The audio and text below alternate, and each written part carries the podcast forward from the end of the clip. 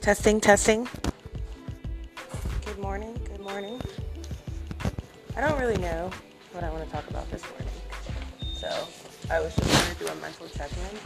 But right now, I'm not around the computer or have access to a code. So I was just going to wing it.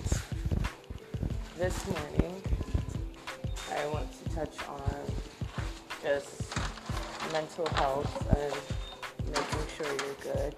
I think that with everything going on, we're not really taking the time out to really check on ourselves mentally.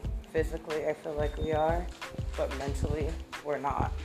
A lot of us are not in very good headspaces right now. A lot of us are suffering financially. Um, some of us might be losing people.